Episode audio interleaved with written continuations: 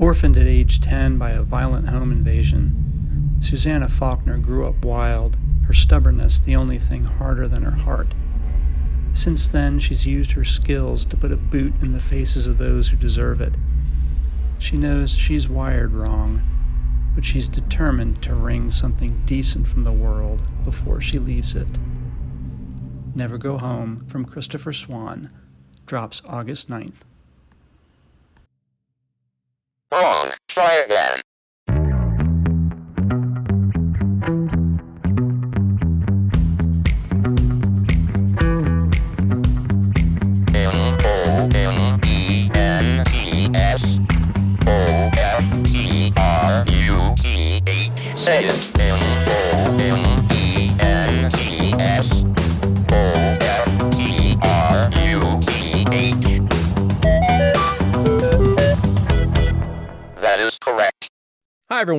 Welcome to Moments of Truth, the show about my favorite moments from my favorite things. I'm Bill Coffin, and today we'll be discussing what is probably the most influential, successful, and acclaimed series of post apocalypse movie franchises ever made Mad Max. The Mad Max franchise started in 1979 when emergency room doctor turned director George Miller scraped together some money to make a grindhouse movie that mashed up the car chase, revenge, and horror genres based on the gruesome vehicular accident injuries he witnessed in the ER, and also based on the number of friends he lost while growing up in Australia's backcountry with its drag racing and daredevil hot rod culture. The result was Mad Max, the story of a highway police officer who tangles with a bloodthirsty motorcycle gang in a dystopian near future version of Australia. Shot on a shoestring budget and more than a little rough around the edges, Mad Max still found a global audience that thrilled to Miller's oddball vision of a high octane society on the edge of total collapse. Mad Max earned $100 million off of the $350,000 it took to make it and held the world record for the most profitable movie ever made until 1999 when it was superseded by the Blair Witch Project. The Road Warrior, also known as Mad Max 2, followed in 1981 and springboarded its lead, Mel Gibson, into global superstardom. Mad Max Beyond Thunderdome followed in 1985, with Gibson coming back once again, this time against singing legend Tina Turner. By this time, the Mad Max franchise had become a cultural watermark of the 1980s. But the next movie, Mad Max Fury Road, didn't come out until 30 years later, in 2015, by which time a world without water seemed like a more pressing nightmare scenario than one without gasoline. Although tonally different from its three predecessors, Fury Road has been praised as a modern action cinema masterpiece, earning six Technical Academy Awards. No matter which Mad Max movie is your favorite, there's no denying how deeply these movies have altered the course of cinema itself. It is no stretch to say that the enormous number of post apocalypse adventure movies that have come out since the early 1980s are a direct result of the path that Mad Max blazed for them. Filmmakers from Guillermo del Toro and David Fincher to Robert Rodriguez and James Cameron have all cited the deep influence that these movies have had on them, as have had many other creators. Political, subversive, brutal, heroic, thrilling, and weird, the Mad Max movies occupy a unique place in film history and within the imaginations of its legions of fans. These are easily some of my very favorite movies for a number of reasons, and I'm thrilled to talk about them now. So let's get into it. With me today is Chris Goose Crenshaw, Howdy, folks. Doof Warrior Tom Hespos, That's bait. and another hero we don't need, Joe Pace. Me say, you do. I love it. Um, all right, so we're going to go kind of in roughly chronological order this time around. I think, Chris. I know your moment of truth comes from their the very first movie of this series, Mad Max. So why don't you set us off into what your moment of truth is in this movie? Give us a quick, you know, background as to where it falls in the movie and and what it is you love so much about it. It's not a post-apocalyptic tale, particularly. It's it's like a it's like a slow apocalyptic tale. It's mid-apocalyptic. yeah, Yeah. It's, it's it's in the middle of a collapse. So so there's Yeah. still society, you know, like Max Max's house still has flowers in it. There are hospitals, but it's the story of traffic conditions and and general lawlessness that actually are not all of that all that horrifying these days. They're they're they're they're closer to normal now. I mean, we, we've we've all seen chases on, on YouTube, like you see in these these mo- these movies, right? Truth, yeah, yeah. I mean, true. less guns usually. Yeah. But I mean, Certainly in Los Angeles, we've seen Knight Rider level car right? chases. I mean, I, I saw just just this week. I saw uh, footage of a, a wreck in Pennsylvania uh, where a woman flipped her car onto the roof of a Chinese restaurant, uh, going hundred miles an hour plus. I think God. plus plus in like a an urban area. Whoa. Uh, she had a baby in the car. Oh. Baby was fine. Not a scratch on it. Walking down the middle of the road. Yeah, yeah, right, Walking exactly, down the middle of the exactly. You road, know, is that what- the, the, we live we we don't live that far. This is not that far in the future. Is all I'm trying yeah. to say. Yeah, yeah. So anyway, uh, it- it's the story of a, a, a cop who has to chase down a cop killer. Basically, this guy called the Knight Rider has has killed a cop and is on a this high speed rampage across Australia, and Highway Patrol is being called out to intercept him. One by one, they're they're failing. They're going down until you know we we finally get uh, Goose and uh, Max Rockatansky on the case it's a really 70s oriented hard bitten gritty pot boiler in a lot of ways i mean it's a revenge tale It's ultimately Midnight Cowboy you know. Australia. yeah. uh I, you know I, I feel like mad max grew into officer riggs from lethal weapon when when he got a sense of humor but also into the punisher like like, like I, I think like this is a big reference point for a lot of anti-heroes i'll get to my moment of truth of near the end of the film this all goes very slow max's wife and and toddler child are, are killed by this motorcycle gang uh, out for revenge or for the Knight Rider. And it's it's just this awful car chase, you know, frenetic scene that that ends with, you know, just a hint of violence, you know, a child's shoe bouncing across the road and landing. In the midst of all these stunts and, and whatnot, it's this really stark human thing Yeah. that that you know it's not it's hardly artful but it's really effective in, in this context. And you know it, it marks this change in, in max's character. He's no longer a cop from this point forward. He's he's something else. He and this is what makes him into the kind of person that can go out into the world of the road warrior and survive when we were talking about these movies before the show joe brought up that it feels like a horror film and it does it does have a little of a slashery kind of feeling i i would also reference well john carpenter in in general Yeah. but but also RoboCop. I th- there I, RoboCop I think owed a ton to this movie.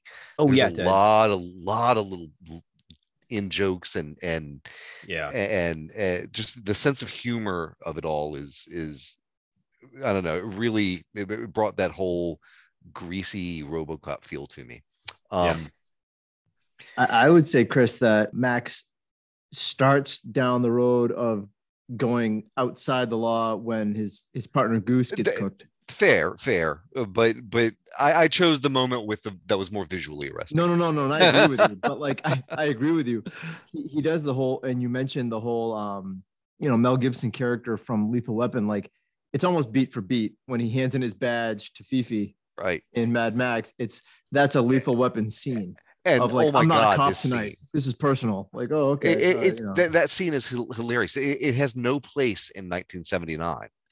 It, the the the police chief No. is you know a big muscly guy with a handlebar mustache who's flamboyantly gay. He's right out of YMCA. Yeah, no, he's right out of the and, village. and, and and yet he's not played for laughs in that No, way. straight up. And and it's not it's not like he's mincing around. He's just he's proud of who he is, and he doesn't That's have the- to hide it.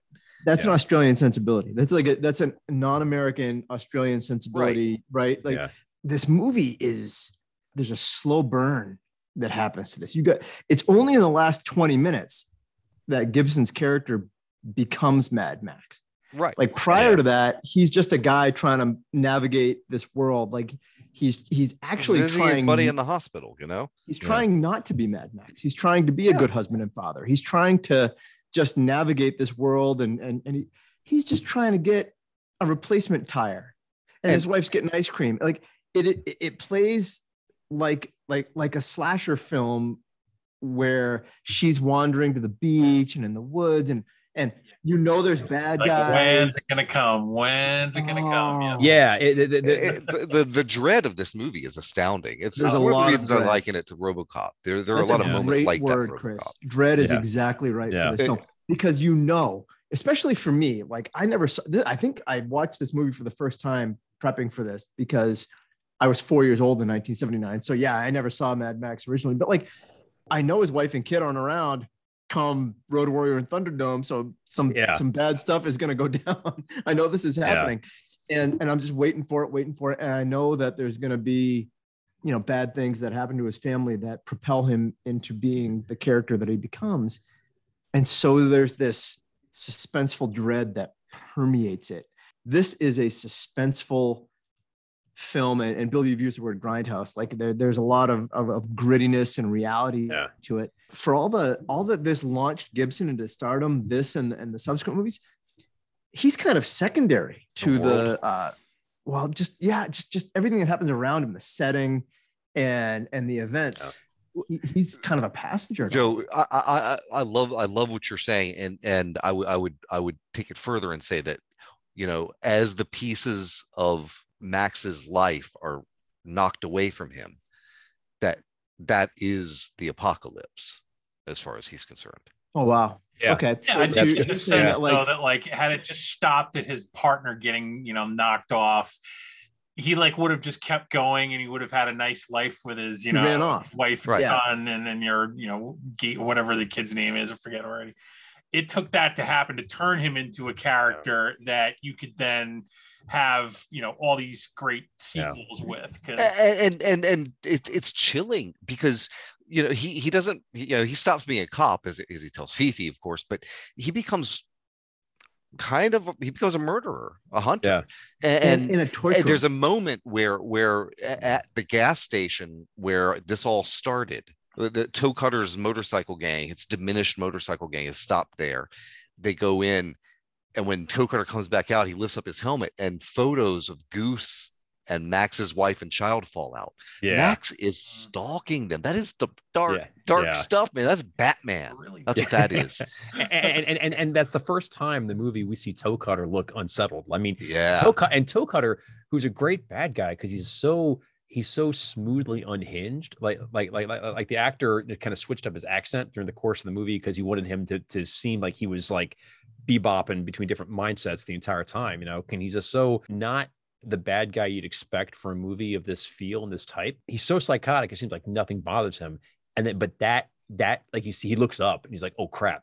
it's like that's when you realize how things have really turned. Like when Toe Cutter's freaked out, you're like, bad things are Uh-oh. about to about to unfold. I get a huge Clockwork Orange feel from Toe Cutter, right? Like when you talk Yeah. about like Oh, yeah, yeah, yeah, post-apocalyptic, absolutely. like he's Sure. outside of society, and yeah and, And and he's completely cultured and it can be reasonable urbane, Yeah. Urbane, Yeah. even, yeah, sure. yeah absolutely Yeah. and to the point where like when when the old lady is like my favorite character in this movie is the old lady at the end with the shotgun who oh, intimidates awesome. the living crap out of this Yeah. gang and is like and and she basically is the school marm who reverts them all to childhood and says get in that barn they're like oh okay 'Cause she she reveals that Yeah. they're all a joke the end of this movie this movie ends with him torturing a member of the gang Yeah. and he's Johnny like, the boy, by the way, uh, who I'm I've checked multiple times throughout my life, and I'm still not sure he's not played by Adam Ant. Here's the hacksaw Yeah, you might be able to saw through this chain, you know, through your your handcuffs, or maybe your arm. Yeah. See you later. Like, holy crap, that guy just went sideways hard. Holy Yeah, crap! like, it's the entire Saw franchise you just created right there. Exactly. But like, but like Max has like he's lost his connection to humanity. And that plays Yeah. out throughout their next three movies. Absolutely, Out of- he's just yeah. trying to In find that- it again. Yeah. Yeah. Yeah. He doesn't care about hurting anybody anymore. Like if you're a bad guy, you you did this to yourself, pal. I ain't gonna stop it. What I like so much about all this is how well it got set up with his resignation conversation with Fifi. And he's and, and he, he's like, I got to get out. And Fifi's like, Nah, come on. Like, we need heroes. We need guys out there just kicking ass and taking names. We don't need Fifi- another hero. Eh, this is the gay guy. yeah, yeah, yeah, yeah, right. Yeah, Fifi's pretty awesome. I love and him. he's like, there are rules we have to play by. However, th- we like to think of them more as guidelines. Like he's very okay with his guys just going out and like like like That's where the like- world is now. well, like Charlie and Roop, those two idiots who like crashed their car three times in the opening scene trying to chase, you know, a Night Rider. Okay, like they don't they don't get written up, they don't get yelled at. Phoebe's like, I don't look. Point is, Night Rider's a smear on the highway. Well done. Okay, let's move on. Like he doesn't care. The way Max is like, no, dude, I'm hanging by a thread here, and I'm gonna become just like them. Phoebe's like, ah, just take a couple days off, you'll be fine. Fifi and Goose and all those guys, they're really not that far removed from Toe Cutter's gang. They just happen to have uniforms and badges, right? And they're just like they're That's- joyriding on the right side we of the think log, of right? Clockwork Orange, right? right? Um, Well, and, and that- Fifi says, as long as the paperwork is squared away, you guys do whatever you want. yeah, do whatever you want. You that know, line stuck I with just you, want good Yeah. paperwork. Yeah, that's it. exactly. right? You know? Like as long as all the paperwork's done, eh, eh, eh, you know, have at it. but Max is hanging by a thread and nobody sees it except for Max. You feel kind of sad for it. Like I, when I watch it again, when they go off on that vacation, knowing what's going to happen, I feel really bad for him because it's like Yeah. he is he's living on a short fuse and he's trying, he's trying to hang on. You know, the world takes it from him. He, you know, he, Well, he Bill. really he really gets gets it gets you know When his know. wife goes to the beach, the entire time of her walking to the beach, her being on the beach, You're just coming like, back from the "Oh." beach, like you are just you are just waiting for the shoe to drop. yeah Like and and for me, your like, wife. watching it the first time, like yeah he lets her go, and you know it's a bad choice for him. To It's a yelling at the screen moment. Yeah. Everybody did everything unsupervised in 1979. I mean, come on. Oh my god! Right. It's true. That's why that's why slasher flicks are a thing. Right. I mean But like Good. bang, the beat for beat for Yeah. beat of her walking out there, like it's it's a it's a Friday the Thirteenth movie for it's a about watch, twenty yeah. minutes. yeah no, no it definitely is Uh, the, thing that we really have to talk about though with Mad Max is shoestring budget. I mean, it was made for I don't know something ridiculous like three hundred and fifty thousand three hundred fifty thousand or so yeah Like uh, Toe Cutter's gang was an actual biker gang that they paid in beer. yep Um, Toe Cutter, by the way, was played by Hugh Keays-Byrne, who also plays Immortan Joe in Fury Road. yes should be noted. And Miller, Miller loved to recycle actors in this whole series. And well, he recycled a lot of stuff for Fury Yeah, Road, man. yes, he did. beautifully so too. He also played Mr. Stubb in the 1998 USA Moby Dick miniseries. Really? Look at that. Something for me there. Yeah. Um, You always find a way to freaking loop it back. I know to- it's it's always I know I, we're talking about a series of movies that are in the deepest deepest Australian desert and still Chris has to bring it back to the ocean there's a whale. right There's, there's a, a whale, whale. out there's a whale in this exactly So, So, but, but I mean, the Yeah. like uh, the, the uh, Max's uh, V8 Interceptor, the last of the V8 Interceptors, yeah is it's a Ford Falcon. It's it's heavily modified and actually probably pretty fast. The bikes, uh, you know, this this was like at the filmed at the very nadir of of Harley Davidson's existence. The LAPD for its traffic cops was buying Moto Guzzis from Italy. That's how bad Harley Davidson was. Can we, can we say, by the way, Chris, that like his car is the only character to appear in all four movies? Like That's true. in the in I don't know how. movie, Yeah. his car is all he cares about. Like he's Yeah. like going along and he's like, "That's my car." that's my car yeah they spent three times as much money building that car for Mad Max than they did paying Mel Gibson to be in the movie I, I I think that's probably true. Yeah. They they put a lot into that car, Yeah. and I understand that the motorcycles, which were all uh, uh, Kawasaki Z1000s or KZ1000s, which were they were awesome for the day, just absolutely badass.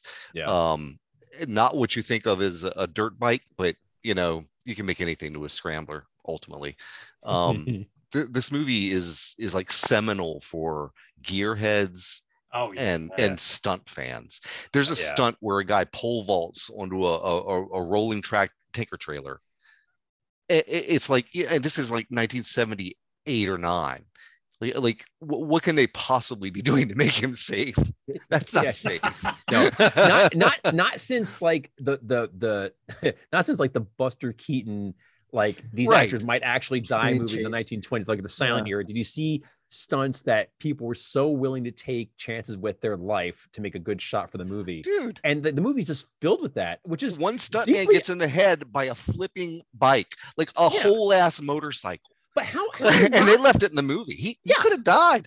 but how ironic is it that this is a movie inspired by George Miller's like traumatic visions of what happens to people when they get scraped on the road in the ER. I go, I'll make a movie about road rage. And and by the way, let's just see if we can replicate some of these, these accidents that inspired the movie in the first place. I mean, it's kind of nuts.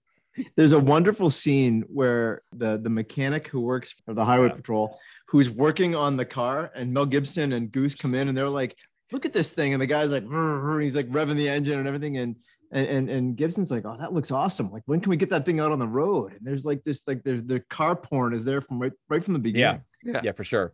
For sure. every single car guy I knew like was the debates were like back and forth about like it just set off so much discussion with the gearheads Yeah. that you know like you could tell who the fans were right away like I, I remember vividly you know with the road warrior a lot of people having conversations about like oh man you can't have a supercharger that you flip on with a switch like that's the Nitro build burn- that goes around the end. You know, like funny all your gearhead friends are arguing back and forth Yeah. about this like in my prep for this i had to go and look to see like is it possible and they're like yeah, you know, somebody did make a supercharger with a magnetic clutch where you could have wired it to a switch. So, like, it wasn't widespread, but it could have happened. But uh, we, we were talking about that like before the before we got on about you know how like if you if you start to dissect this movie too much, like it immediately falls apart. So, like, your best bet is to just not try to dissect every little. But this one less than any of them, in my opinion.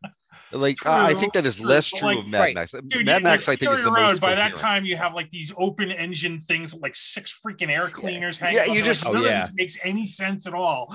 but Yeah. yeah, Well, Once Mad you Max reach Fury Road, you're taking a lot on faith. yeah, yeah. Mad Max does hang closest to our reality, right? Like, I mean, it's Yeah. it, it, it well, because so much of it was filmed with found objects. So I mean, they couldn't really take too many liberties because they're actually like do this motorcycle on this actual motorcycle, this stunt on this but actual motorcycle. as much. It shares the most DNA with our timeline. It makes it the scariest of them, and Yeah, yeah. because Yeah. Yeah. it's the most as ter- Yeah. as weird as this is to say, it's the most realistic of them. Well, yeah, it, it gives us our clearest glimpse of what life could look like if things go sideways sufficiently. And It's the it's the things As, as science fiction, it's credible. Chris, anything else on the shoestring budget that the miraculous amount of movie they made on the parsimonious budget this thing had? Yes, Before we move one on. more thing. Thank you, Bill. You got Uh, Goose, Max's partner, rides this motorcycle. And, and now, now, look, I don't understand why Mad Max has a thing for motorcycles because, as chase vehicles, they're a terrible idea. Yeah. they're they're, they're great for desert scouting, no doubt. But but you know, one brush and you're dead. But they had to have a special. They, they needed a hero bike You for can catch somebody, sure, but what do you do once you get there? Stop, I said. We will see what happens to the two wheeled guys. Yeah. Goose needed a hero bike, so so they took one of these Kawasaki KZ1000s, and they were looking. They wanted to get a custom fairing made for it, and they, they painted up silver. And they they eventually found this manufacturer that was doing them for other bikes, and it could just fit. And and they put that together. You can still buy that kit to make your bike look like Goose's bike, And you really, and I think that's cool. that is cool as hell. I'm that is really cool. That way, that way, if, if ever you lay down the bike and you just go, I don't know, man, I just got here myself.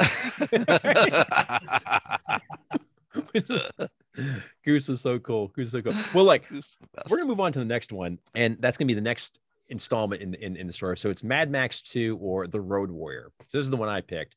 The Road Warrior is just oh gosh, it is just probably one of my top 10 favorite movies of all time. I just saw it so many times when I was growing up. It just it just hits this this vibe for me. I really really love it. But in The Road Warrior, it's a it's a proper sequel to Mad Max in that it's a couple years later and Max is just, you know, taking his interceptor, he's gone deep into the wasteland where society has well and truly fully collapsed because no ice cream out here, right? He's just living as a scavenger off, you know, the corpse of the old world, right? Just going around and just sort of fighting road gangers on the highways and picking up gas out of, you know, overturned vehicles. And, you know, he comes across a couple of different folks and finds this little refinery kind of out in the middle of nowhere that's manned by this group of people who are under siege by this large group of completely bonkers marauders on wheels, led by this guy named the Humongous, who Lord instantly, Humongous. Lord Humongous, right? And both. Both.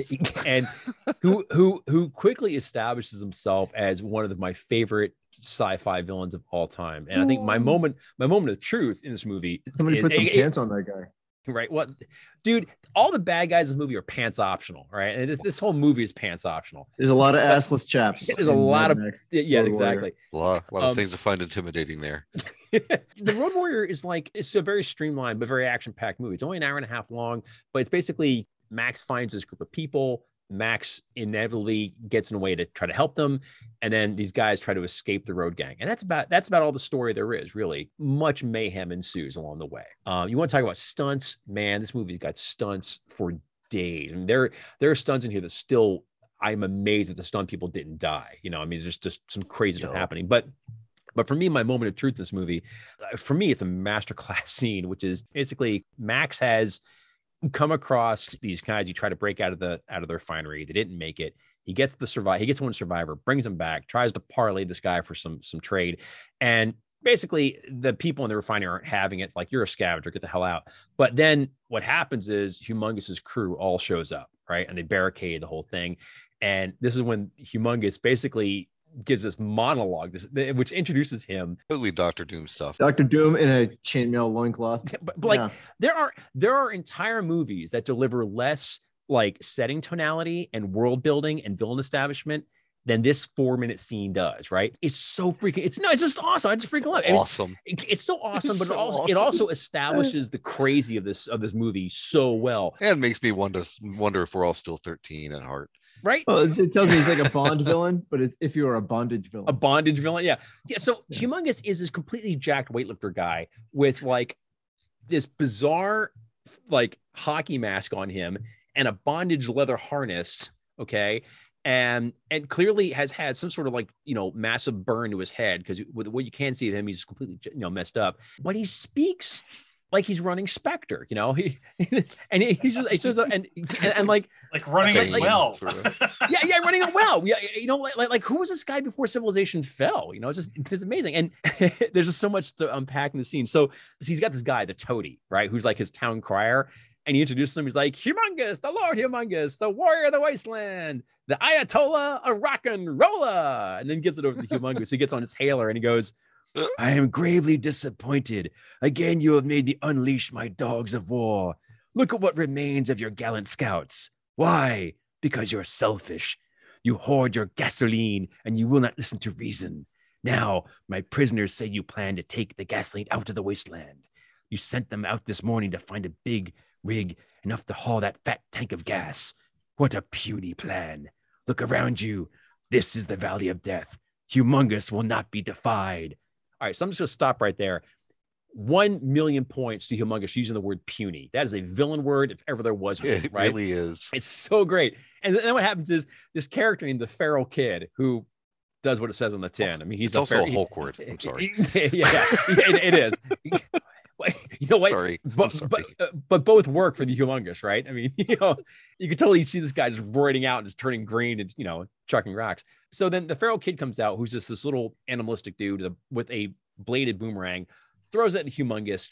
He misses. The toady goes to catches it. He goes to catch it, sacrifices several of his fingers, right? And and, and you know, holding his his stumpy Well, hand. first the kid kills like the the Well, beta. no, no, no. Well, Hey, the, no, the no, butt no. boy, right? Yeah. so what? So what happens is, Am I, is am I getting he- the sequence wrong? You get the sequence from him because he throws Okay. it and he misses and he loses his fingers and everybody's laughing at him. And the toady, you see this look on his face where he goes from anguish to like, oh wait a minute, they're laughing at me. This is okay. Like he at least is getting some acknowledgement from the gang, even though he's lost like most of his hand. it reminds me of Wormtail. Yeah. yeah, I, I- I mean, there's just this little moment, like you're like, wow, that tells you everything about the social dynamic in this gang of freaks, right? And he throws it back one more time, What's and this one goes straight on. And the humongous's second in command is this mohawked freak named Wez, right? And then Wez, The Wez American ducks, Gladiator guy. yeah, Wez ducks, and the boomerang whack and hits Wez's boyfriend, known as Golden Youth, right, right in the head. Swag, basically cuts his head almost in half, right? And he and, and he, he goes right down, right? It's like, gee, Wez, If Lord of the Rings had been filmed in 1979, he would have played an elf. Yeah. Yeah, fair, fair enough. for sure. Yeah, yeah, yeah, yeah, he, he would have. Yeah, absolutely, he would have been. He, Um, he had, He, he, I love that. I, I just love how his character. It, like he never says anything. He never says anything. He just He's looks, only there to die. But he just looks beautiful and, and and rides on the back of Wez's bike, and that and that's it, you know. You know, but then Wez freaks out and he, he's like, "That's it, we go and we kill." And Humongous is like, "This is Humongous." Actually, he grabs him and and and he he's choking him out, It's a right? And he gra- chokehold. eh, eh, eh, He Yeah. puts a choke on like, and he whispers in his Sleeper ear. He's like, he goes, "Be still, my dog of war. I understand your pain. We've all lost someone we love, but we do it my way. Fear is our ally. The gasoline will be ours. Then you shall have your revenge. He's saying this as Wez is losing consciousness, then puts him out like, all right, take him away. And then Yeah. continues with this monologue. So not what you would expect from a guy, this kind of bad guy. Like, what? Where's he's almost like he's from some other movie, but what other movie could he possibly be from? Right? It's but then so- like Bill, then he's like, "You have you have one full day," and it goes away. yeah, right. Like he's get some vain. time.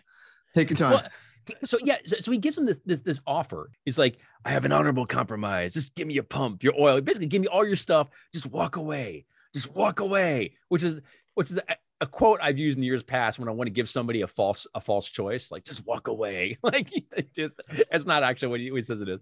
But he's like playing with these guys' heads. Like if you just walk away and leave everything you own behind, we're not going to bother you any further. And the people who you know who Max is trying to help, they're so desperate. They're like, maybe maybe he means it. And it's like, dude, he doesn't mean it.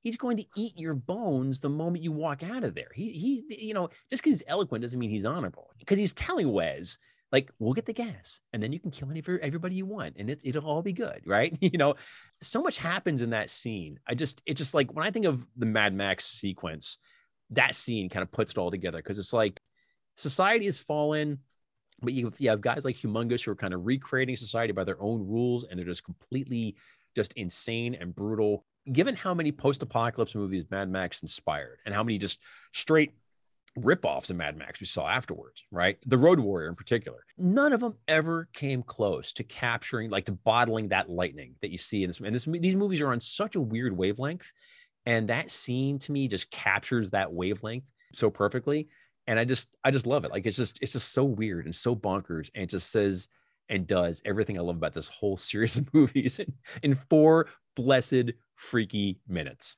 So I love that's my moment of truth from the Road Warrior. you wonder like as you encounter characters that are just weirder upon weirder upon weirder throughout these series of movies like, yeah, like what did these Yeah. people do in the before times like Yeah, right. that before well, I, four I think you know a lot, a lot of this sort of the horror of it comes from like seeing you know people that like some of which are just you know they're they're cannon fodder but like there are some people who come out in these movies you're like th- this is like an intelligent person and look at how far they've fallen like everybody's freak Yeah. flags are flying everybody's got all the piercings you know at some point somebody knocked over a sports authority or a dick's sporting goods because they've all got football pads they're all wearing you know yeah, right. Exactly. but it, One it's, guy's it's called the out and nobody man-eater. cares anymore and Yeah. you know you start to wonder about like some of these characters like what they were like before Yeah. it all went down it's really interesting I- Yeah. I will I will say, you know, you know, to the point where when Lord Humungus is doing his monologue and all of the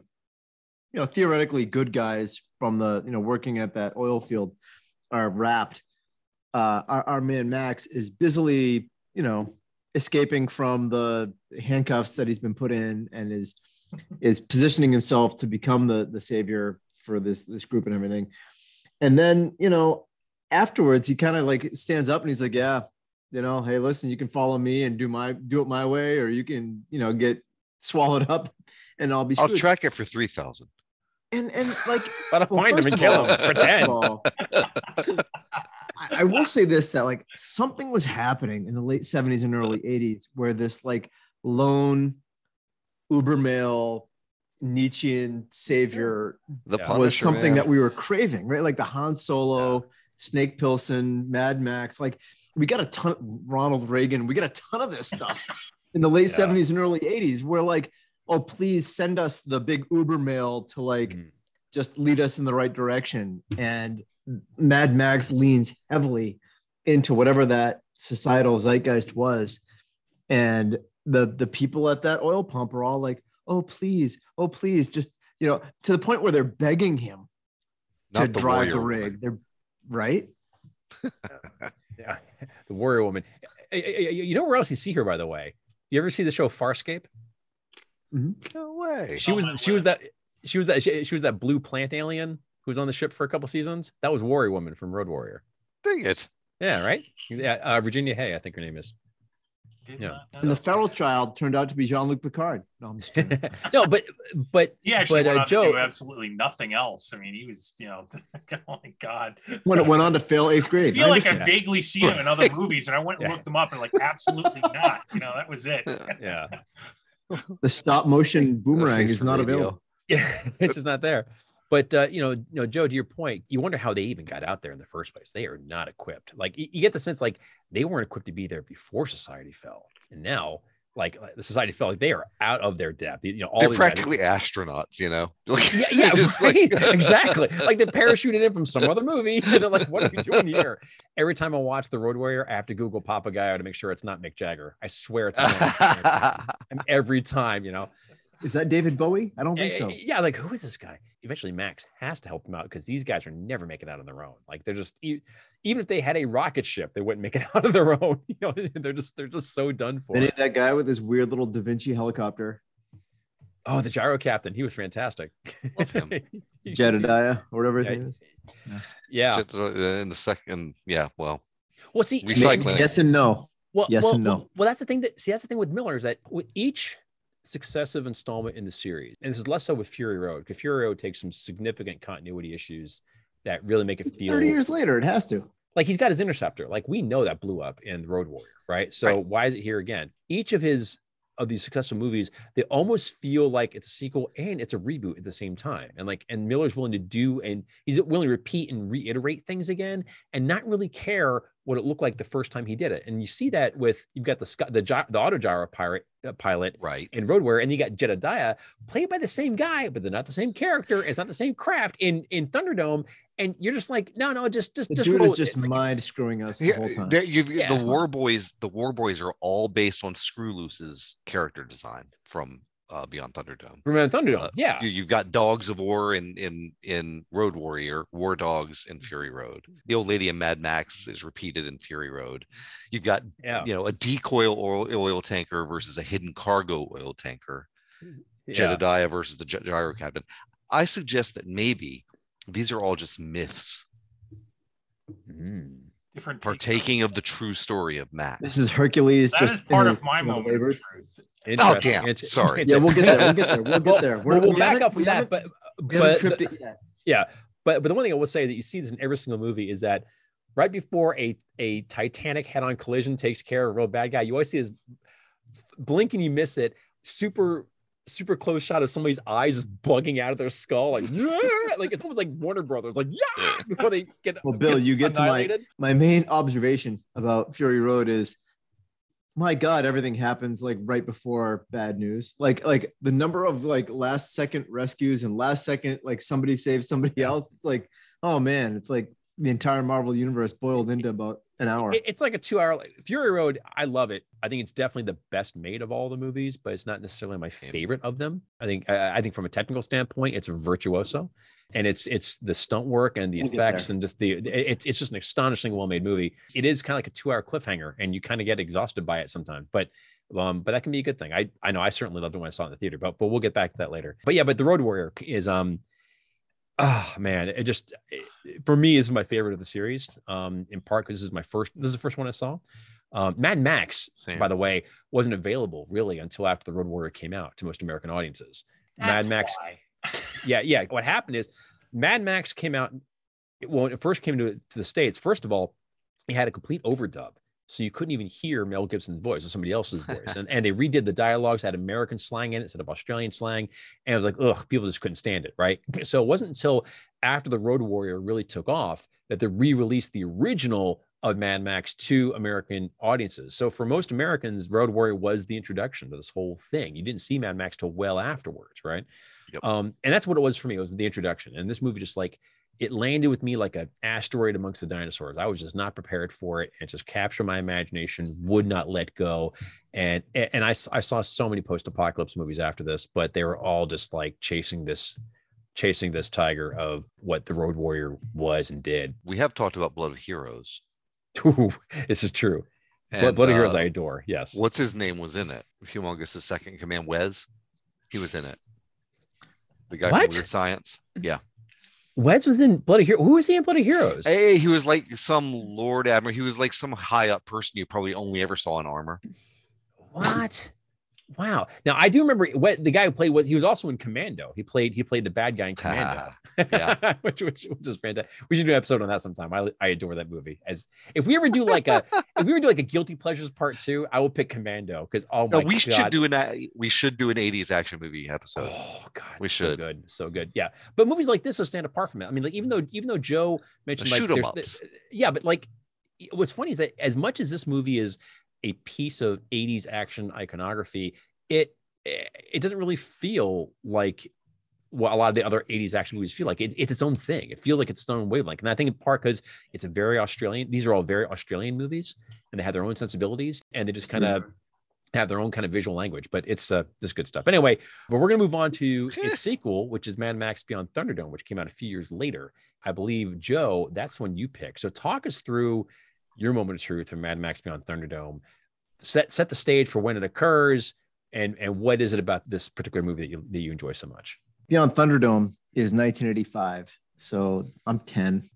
This is my Mad Max movie.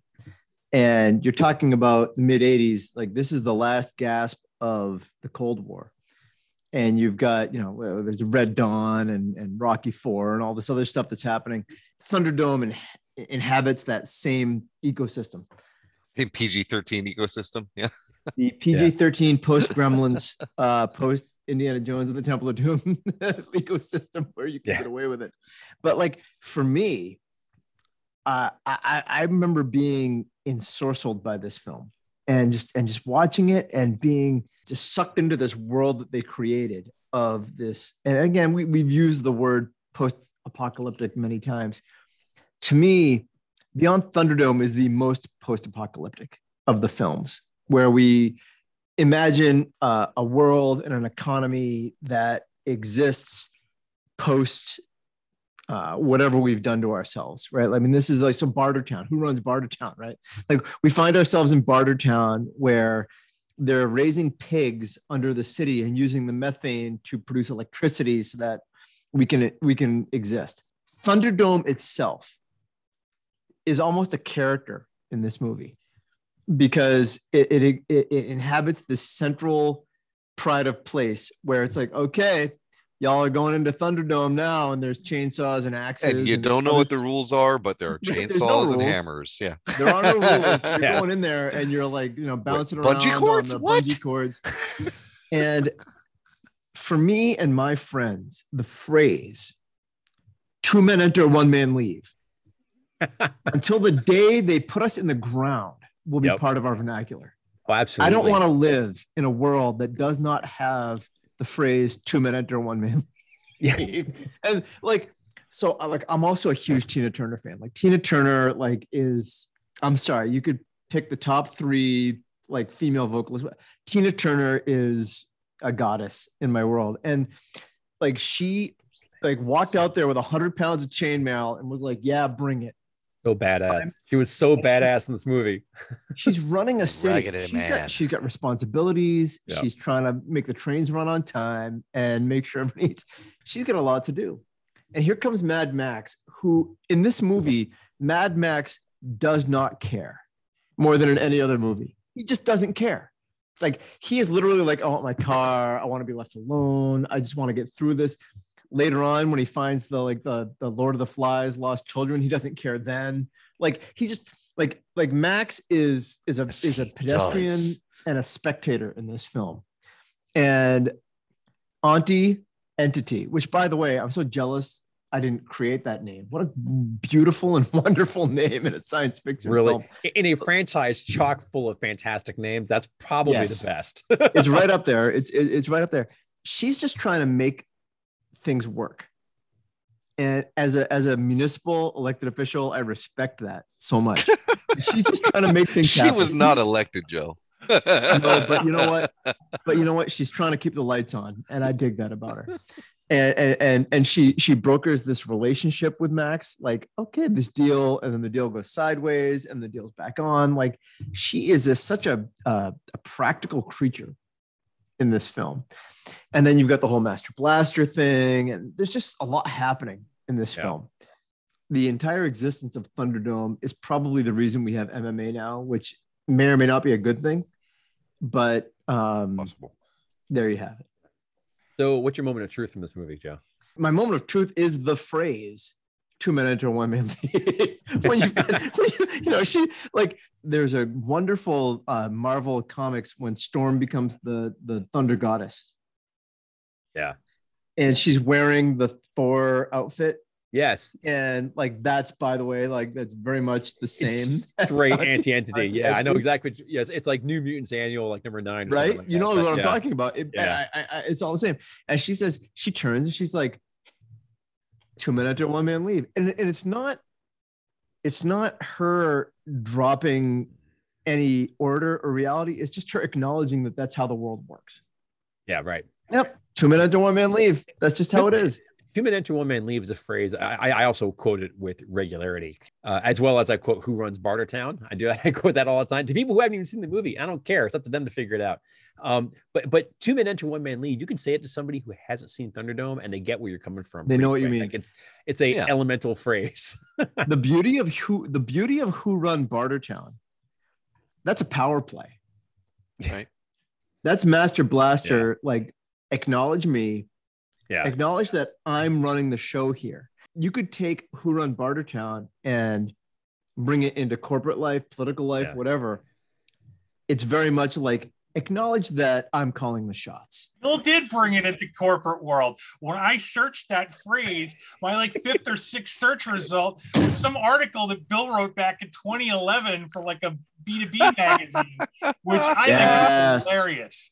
Like, Yeah, well, yes. you and I are brothers. We've both written like B2B columns and like we'll work cool sci-fi stuff in there all the oh, time. Oh yeah, just all the because we can. yeah, run Bartertown? Yeah, I remember that article actually, and I got a lot of I got a lot of mail from people. There were like three cohorts of people who got back to me on that one. One were the people who were like, I don't understand what you're talking about, and why are you wasting my time with this? What what's what's wrong with you? And then the other people who were like, Oh my god, I can't believe you just dropped Thunderdome in an insurance article. Holy cow, you're my very favorite person. and then there are other people who are like, nice drop. I disagree with your. And I'm like, you know what? I kind of like you guys a lot. Like you did, you get the reference, but you're still wanting to hang with me and argue. That, that's kind of cool. But yeah. Max is a survivor, Yeah. and he's almost like it's like the Conan from the from the Howard books. He just wants to move on to the next thing, and Yeah. oh my god, the attachments. But, but he cannot leave, you know, women or children behind. You know, He- no. he gets he gets held up, that. right? Yeah. Yes, he gets stuck into the like, oh, which is why I guess say he cares. But people. The thing I find neat about Thunderdome is that when you look at all these from, you know, Mad Max is society teeters on the brink. Um, Road Warrior society has collapsed. Thunderdome, it's it, we're starting to see society come, starting to come back a little bit with with Bartertown, and then with Fury Road, we actually have multiple cities, right? But as we're seeing society come back, we're seeing it come back in the worst possible ways, you know. yes, Uh, wh- wh- wh- which I thought was, that was kind of interesting, and it's kind of it's the flip side of the whole post-apocalypse fantasy, right? And uh, and the fantasy of just you know being being the survivor, you know, and uh, you know Joe, my favorite part of Thunderdome, in fact, it's my favorite line from the entire series. It's it's in that great scene when when Max is brought up to meet Auntie Entity, and she's sort of explaining like, you know, here's what we need you for, here's what we're gonna do. There's this there's this audition. They try to kill him, and he fights his way out. Like, fantastic, he made it. We can actually talk now. And she goes, and she goes, you know who I was? Eh, eh, eh, You know, you know, talking about like who she was before, right? We were talking like, who were these people before? She goes, she goes, you know who I was? Nobody, except on the day after, and I was still alive. Guess nobody had a chance to be somebody. Anyway, enough history. And and but like that, it was like, oh, that captures that captures like so much of why this whole genre works for people. And it, and Turner delivers it with such gravity and like there's it, it's it's not a- hard. yeah it's Yep. it's it's so well done like she aced so well and she was like as much as i love the Humungus and road warrior i love entity in thunderdome she's a completely different kind of adversary and she's so fantastic and i just i just loved what she did with that moment it was just oh man she's true thank- neutral. Not exactly a villain. 100% true neutral.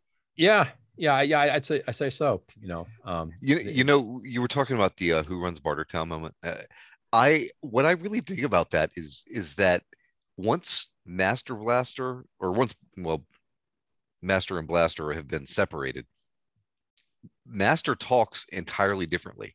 He's completely capable of you know forming normal sentences Yeah. when he's talking to people. He's doing that to be insulting. I think he's just doing it to f with her. Do you think he's doing it to mess with her, or because that's something he thinks Blaster can kind of keep up with and understand?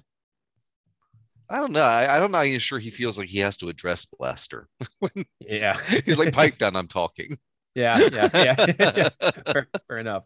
Who run Bartertown? And he It's turns on he turns on the hailer without her knowing it. She's like, Yeah. Master Blaster, and she looks around like, oh no, mm. he did this. No, and, and and, she like, still has to say it. she has to say it. Like you, you can just see her just burning up. Like, oh man, like somebody's It's so dying she, hard great. for she makes so many practical choices. Like she is such a practical leader. yeah, And I love at the end, at the very end of this film, you got you get her walking away, being like, "See you later. yeah. It's all good. Aren't we a pair?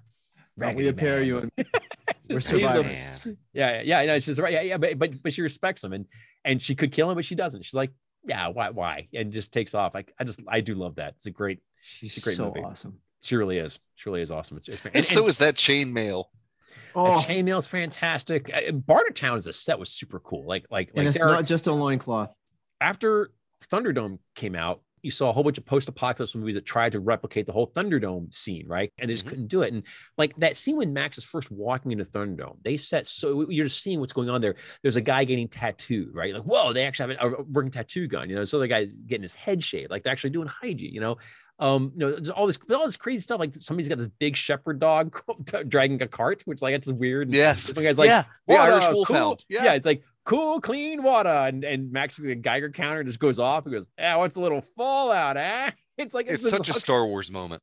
It, it really, yeah, yeah, it's like this like Mos Eisley on. It's like Mos Eisley on methamphetamine, right? It's just like so like a fever dream version of that. But it just it does so much to establish like all the freaks of this world come together in this one spot, trying to make it happen again. And it's just it's so bizarre. It's just so weird. It's not Burning Man. Yeah. Yeah, yeah, it's, it's not Burning Man. Exactly, exactly, exactly. So, um, Joe, any last thoughts on Thunderdome before we move on? I will just say that I love the um the entire architecture of Thunderdome. I love that it's that up, upside down wicker dome with the different uh weapons and the the whole like the battle that takes place inside It's of a Thunderdome. great action scene. The great sequence. It's a great action scene for 1985, right? Like I mean, Yeah. like it, it's it, you watch it now and it's dated because it's 1985, but the the bungee They don't need wires to do that now, right?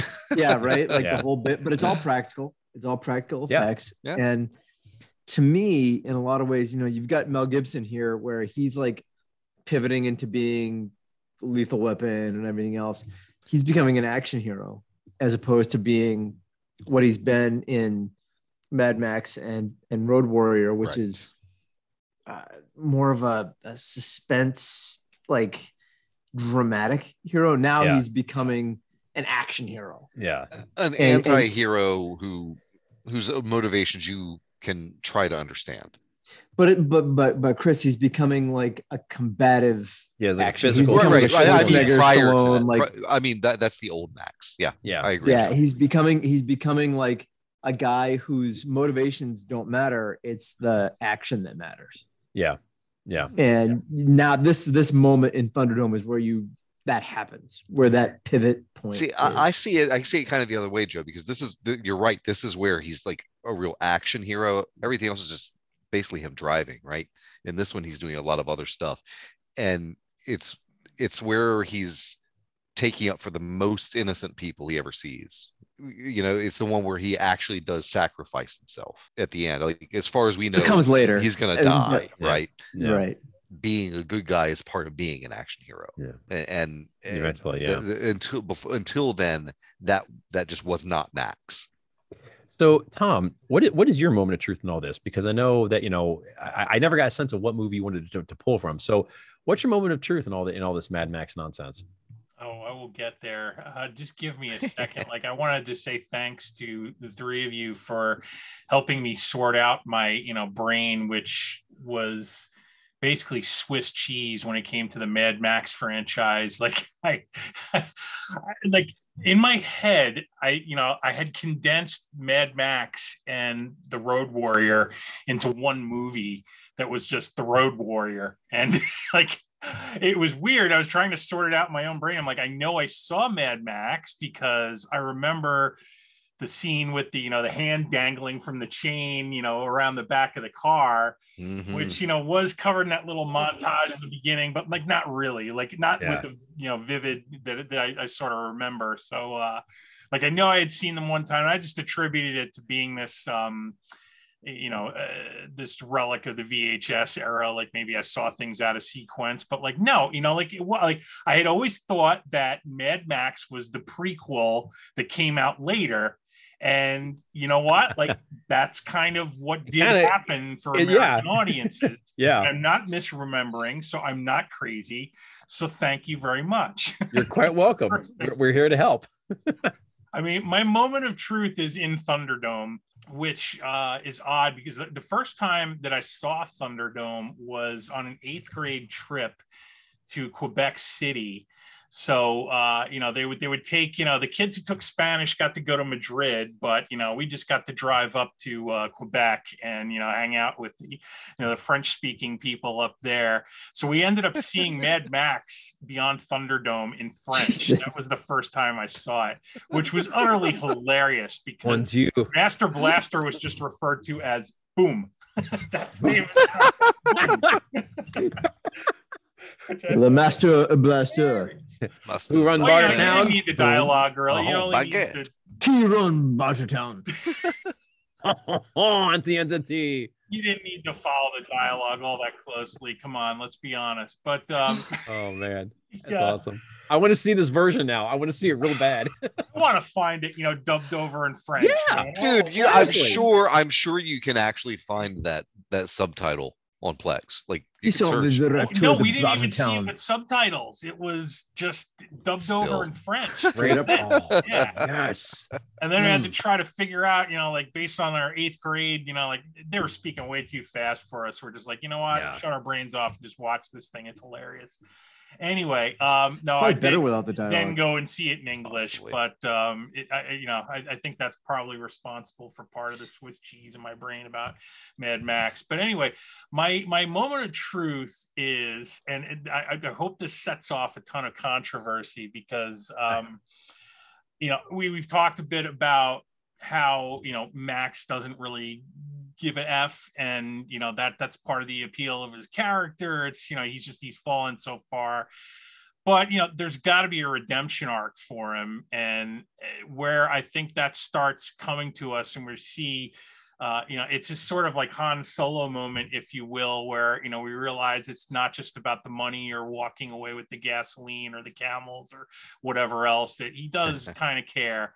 It's the scene in Thunderdome when you know the Master Blaster or Blaster's helmet is knocked away, and you know he he flashes a grin at Mad Max, who then refuses to kill him and says it's not part of the deal, and you know the whole deal goes sideways. But like, there's a moment of recognition there, okay, Yeah. where Max looks at Blaster lying on the ground.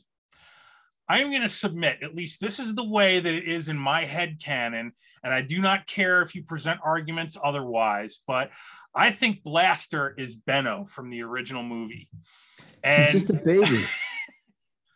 you know, like it, like I think the recognition of somebody that he saw from the before times maybe was the thing that set him back on the right path. I want to say that that's it. I looked it up online. Evidently, you know, like I'm in the 10% that think it's still a possibility, but there is controversy. Yeah. I do not see it resolved anywhere.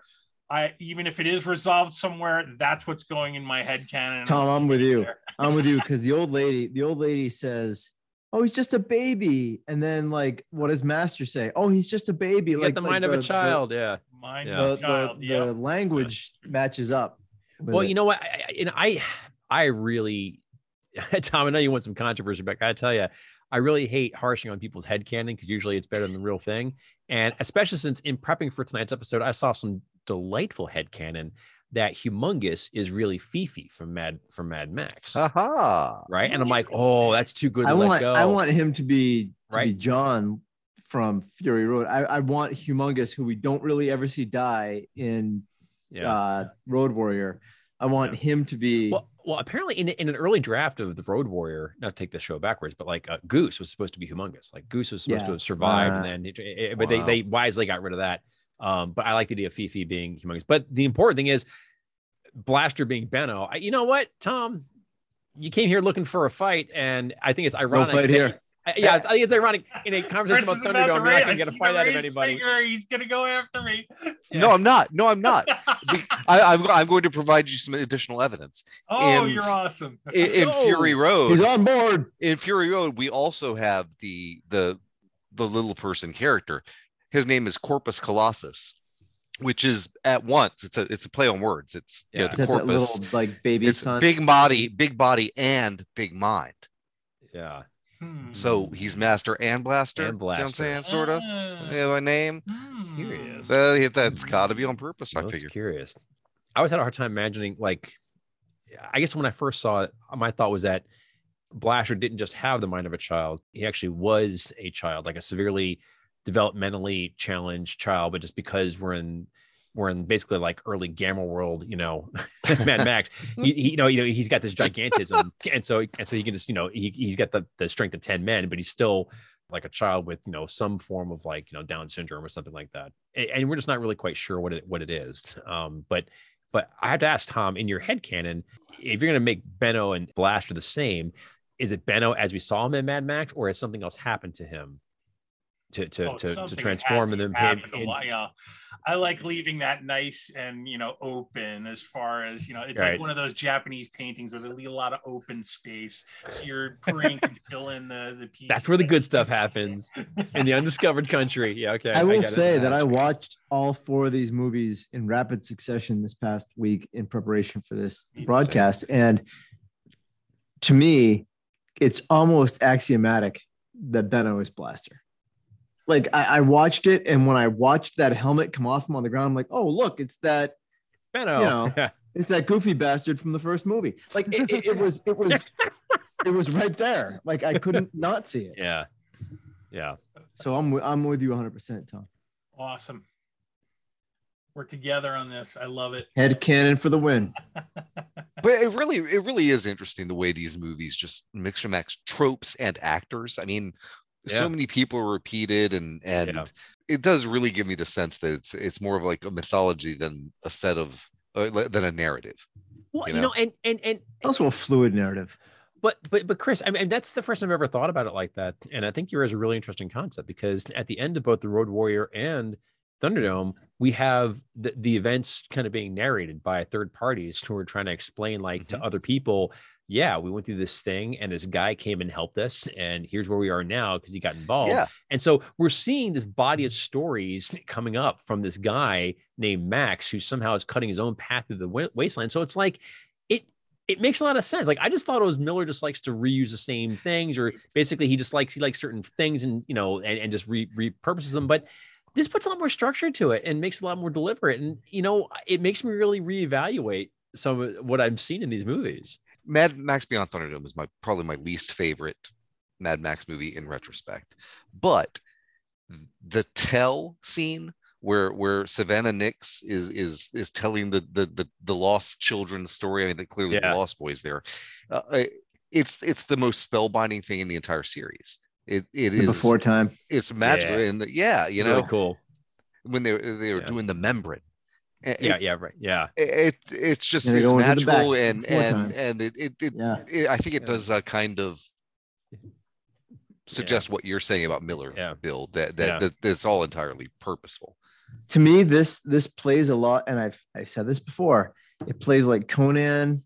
It plays like others, where it's like Mhm. these are a disjointed narrative of stories that could happen before, after, concurrently, and it, it doesn't matter. Yeah. It's not. It's not important.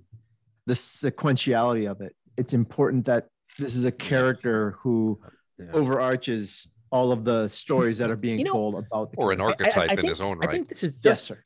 I think this is just unlocked something for me that explains like a, a, a thing I had with Fury Road, which again I I deeply deeply love. We don't get that narration at the end of Mad Max, but we get at the beginning of Road Warrior, right? Kind of explains, you know, who Max is, and that could be that could be the story of like, did you guys hear about this guy Max Rockatansky? Like seriously, this guy went off the deep end. What happened? You know, and like, and even though that's a narration given by the feral kid, it still has a sense of like this could be a story that could just been told like elsewhere in that town, like you know, once the whole scene cleans up. But in Fury Road, we don't get that sense of narration about Max. Max shows up, we never get the sense that somebody else is telling a story about it all. And it, we kind of get away from this. So much action, there's nobody chronicling anything. It's all so in the moment. And I think it, that kind of feels a little that that's one of the ways which it feels a little different from the other movies, I guess. Um, because there, there are things about the movie Yeah. like it's not that I dislike, it's just like there are times when it just feels not of a piece the way that the other three movies all feel very much of a piece. And and part of it is just because they're made close together in time. So, you know, Miller's on this kind of wavelength and 30 years, man, I don't care who you are, you put something down for 30 years, come back to it. You're not the same person. So the movie, whenever you pick up that story again, it's going to feel different. And Fury And Road neither does is the film stock. yeah, yeah, Fury Road does does feel different. You know, I, I- will say since we're kind of kind of winding on time, I do want to do a quick thunder round on Fury Road though, just just and just just see whatever everybody like what their favorite part of the movie was because it is a great film, and I'll just love to get a sense like what what your what your your your key moment from that was. Chris, you want to start with with, with with your favorite part of Fury Road? Yeah, it's it's the reveal of the wives. Max is catching up to the the tanker that that Furiosa has stopped in the desert. They're all wearing these like gauzy strips of cloth, and uh, you know they're they're they're very scantily clad. It's a very it's very lovely imagery from that standpoint, I guess. But what's so great about it is that it's the exact opposite of every costuming clue we've ever had in the series. You know, it, Yeah. it- It's it- first it- first time we see linen of any Yeah, kind. white linen yeah. isn't going to survive the apocalypse. Period. yeah, and it's such a striking image. You know, Yeah. it, it's just neat. Loved it. Yeah. Tom, how about you? What's your favorite part from Fury Road? Uh, watching uh, Charlize Theron's character kick the crap out of Max, which is great. I love that fight scene. I love everything It's a great about it. scene. I, Yeah. it's such a terrific scene. There was a lot of tension, a lot of like back and forth, like seesawing. It just like, I- and I'm on the edge of my seat the entire time. I, I loved it. Yeah, yeah. Absolutely. Joe, what's your favorite part of Fury Road?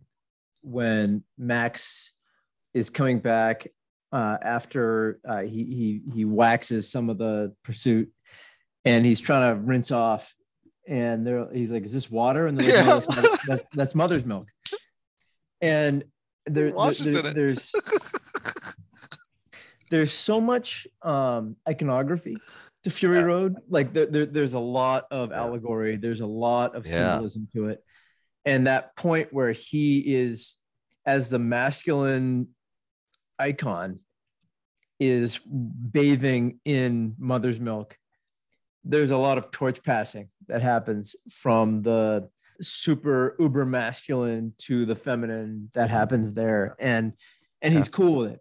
Like Yeah. he he Yeah. allows it. He's like, "Yep, cool, got it. I'm bathing in mother's milk. Cool. It's all you. It's your story."